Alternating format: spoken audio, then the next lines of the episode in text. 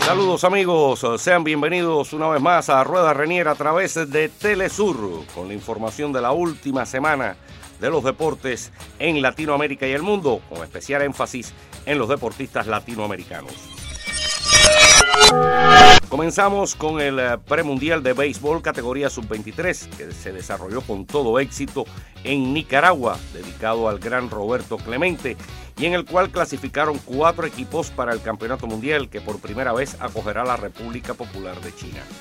Hay que decir que Colombia, tras ganar los Juegos Panamericanos de Santiago 2023, continuó con su gran momento en el béisbol al titularse, derrotando en la final una carrera por cero al equipo de Nicaragua. Así que Colombia ha logrado dos grandes actuaciones en lo que va de año.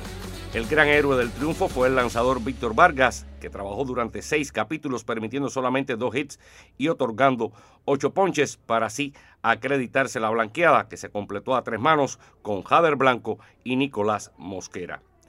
Por su parte, en la discusión de la medalla de bronce, hay que decir que Venezuela superó a Puerto Rico por pizarra de 7 a 4, teniendo a Anthony Flores, un segunda base del equipo venezolano, como la gran figura al batear de 2-2 con un cuadrangular, una anotada y cinco carreras impulsadas. Jesús Bugarín también aportó con cuadrangular al ligar de 4-2 con una anotada y una empujada.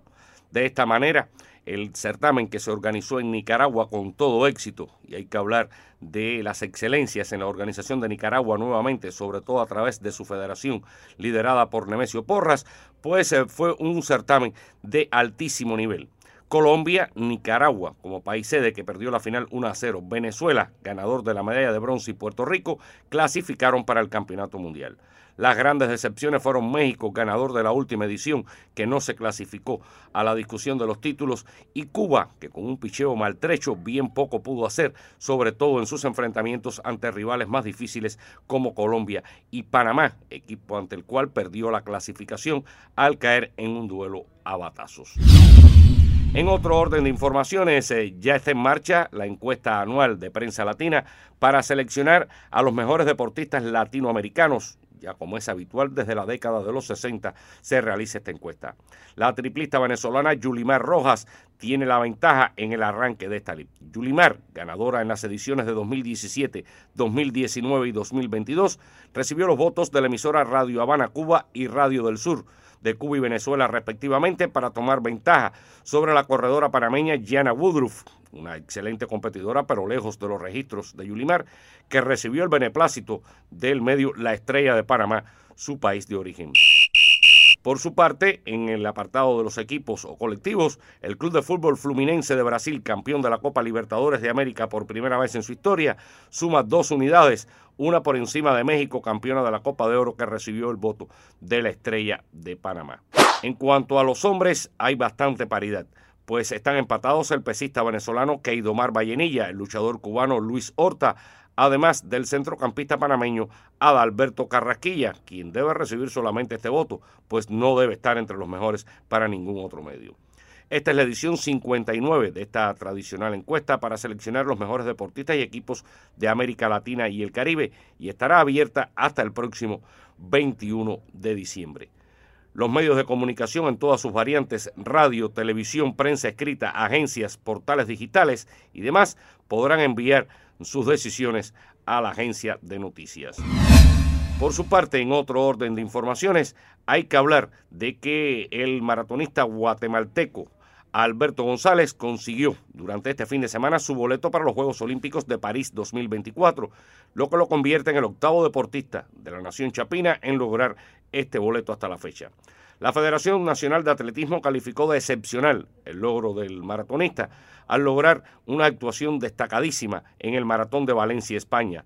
A sus 27 años, González estampó un tiempo de 2 horas 7 minutos y 40 centésimas. Con tal desempeño, el natural de Tecpan, municipio del departamento de Chimaltenango, superó el récord local y dejó uno centroamericano por encima del 209-49 del panameño Jorge Castelblanco, que lo había implantado precisamente en esta lid de la nación ibérica en diciembre de 2020. Además de clasificar a París, González comenzó este año temprano en enero dando la nota con un excelente cuarto lugar en la media maratón de Houston, Estados Unidos, y logrando récord nacional y de la región en la disciplina. Por su parte, el 28 de mayo se convirtió en el primer maratonista de Guatemala en 33 años en ganar la media maratón de Cobán, una ciudad montañosa cabecera del departamento de Alta Verapaz. El 2 de julio sumó otra alegría al subir a lo más alto del podio en los Juegos Centroamericanos y del Caribe de San Salvador, mientras que fue en los Juegos Panamericanos de Santiago, corredor de 10.000 metros, logrando un meritorio tercer puesto, un excelente tiempo de 29 minutos 12 segundos y 24 centésimas. También tienen su boleto para los Juegos Olímpicos por Guatemala el marchista José Alejandro Barrondo, tras superar la marca mínima en el Gran Premio Internacional de La Coruña en España el 3 de junio. El fondista Luis Grijalba, quien vive en los Estados Unidos y que logró excelentes participaciones en la Liga del Diamante. Los pentatletas modernos Sofía Hernández y Andrés Fernández se incluyeron en los Panamericanos en el listado Rumba París 2024 mientras trascendieron además los tiradores Adriana Ruano y Jean-Pierre Brol, así como el velero Juan Ignacio Maegli. Pasando a otros temas, esto que tienen que ver con Brasil. La judoka brasileña María Aguilar o Mayra Aguilar ganó la medalla de oro en la división de hasta 78 kilogramos en el Gran Slam de Tokio y donde su país ubicó tercero en la final general.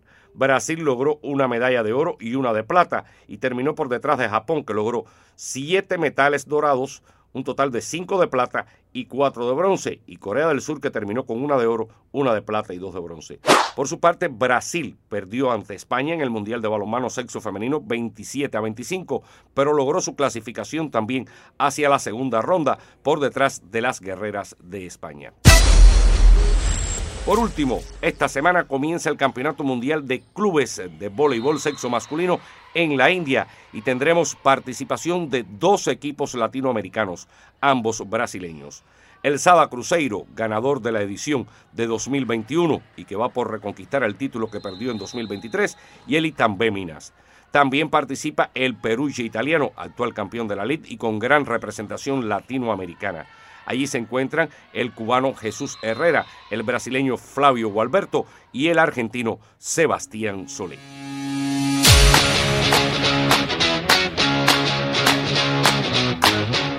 Y hasta aquí las informaciones eh, por la jornada de hoy, pero recuerden, la información del deporte latinoamericano, la casa del deporte de los deportistas de Latinoamérica es eh, Telesur. Nos volvemos a encontrar pronto. Chao, chao, chao.